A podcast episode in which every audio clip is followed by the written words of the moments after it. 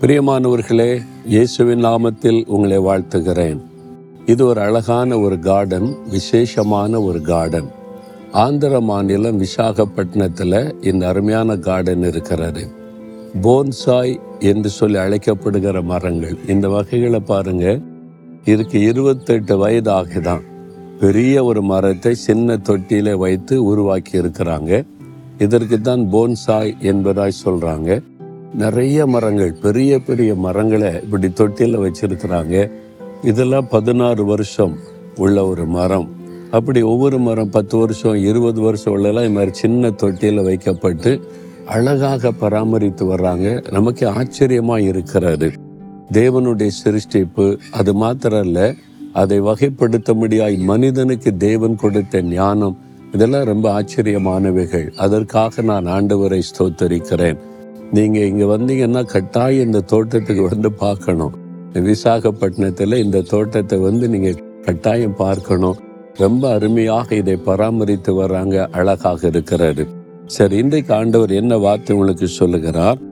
இருபத்தி ஏழாம் சங்கீதம் பத்தாவது வசனத்தில் என் தாயும் தகப்பனும் என்னை கைவிட்டாலும் கத்தர் என்னை சேர்த்து கொள்ளுவார் தாயும் தகப்பனும் அதாவது கைவிடாதபடி நம்மளை நேசிக்கிறவங்க தாய் தகப்பன் தான்.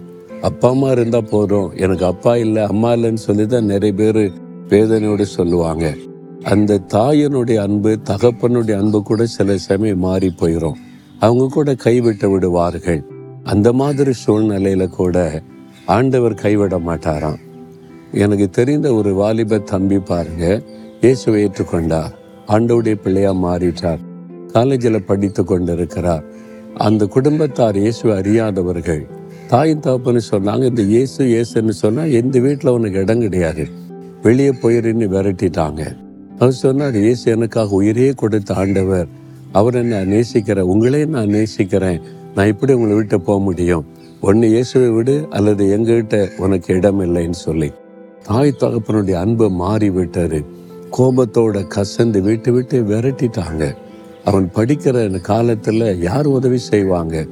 இயேசுவுக்காக இந்த இயேசுவை விட முடியாது என்று வீட்டை விட்டு போய்விட்டான். ஒரு அனாதை போல யார் உதவி செய்வாங்க என்று நின்றபோது தேவன் ஒரு வழி திறந்தார்.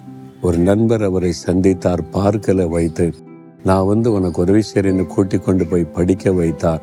உயர்ந்த படிப்படுத்தி எல்லாத்திலும் ஃபர்ஸ்ட் எல்லாத்திலையும் கோல்டு மெடல் அப்படி சாதிக்கும்படி செய்த உயர்த்தி உயர்ந்த ஸ்தானத்தில் வைத்து விட்டார். ஒரு டைம் வந்தபோது தாய் தகப்பன் கஷ்டமான சூழ்நிலையில் இருப்பதை அறிந்து இந்த மகன் போய் உதவி செய்த போது இந்த மகனை வீட்டு விட்டு விரட்டினோம். ஆனால் இந்த மகன் ஆண்டோரால் ஆசிர்வதிக்கப்பட்டு இன்னைக்கு நமக்கு வந்து உதவி செய்கிறான் என்ற மகனை ஏற்றுக்கொண்டாங்க. தாயின் தகப்பனு கைவிட்டாலும் உங்களை சேர்த்து கொள்ளுகிற அற்புதமான ஒரு ஆண்டவர் இயேசு இருக்கிறார். மன உடைஞ்சு போயிட்டீங்களா? எங்கள் அம்மாவுடைய அன்பு மாறி போச்சு அப்பாவுடைய அன்பு மாறி போச்சு உண்மையாய் அன்பு காட்ட யாரு இல்லைன்னு நினைக்கிறீங்களா? இயேசு இருக்கிறார் நிவா மகளே. நிவா மகனே. உனக்கு நான் இருக்கிறேன்னு சொல்றார். உங்களுக்காக உயிரையே கொடுத்த அந்த இயேசு உங்களுக்கு எல்லா விதத்தில் உதவி செய்வார். உங்களை கைவிட மாட்டார். வாழ்ந்திருக்க செய்வார். அந்த இயேசுகிட்ட உங்களுடைய வாழ்க்கையை அர்ப்பணித்து பாருங்க தகப்பனே எனக்கு தாய் தகப்பனுடைய அன்பு கூட இல்லை. அவங்க கூட மாறிவிட்டது அவருடைய அன்பு எனக்கு நீங்க தான் இயேசுவே தாய் தகப்பனாக இருந்த நடத்துங்க. என்னை கைவிட மாட்டேன்னு சொன்னீங்களே என்னை ஒப்பு கொடுக்கிறேன்னு ஜெபிக்கிற இந்த மகன் இந்த மகளை உடைய கரத்தினால் அணைத்து கொள்ளுங்க ஆசீர்வதிங்க தேற்றுங்க. அவங்களுக்காக எல்லாவற்றையும் நீங்க செய்யுங்க. இன்றைக்கு ஒரு அற்புதம் செய்து மகளை பண்ணுங்க. இயேசுவின் நாமத்தில் ஜெபிக்கிறோம் பிதாவே. ஆமேன் ஆமேன்.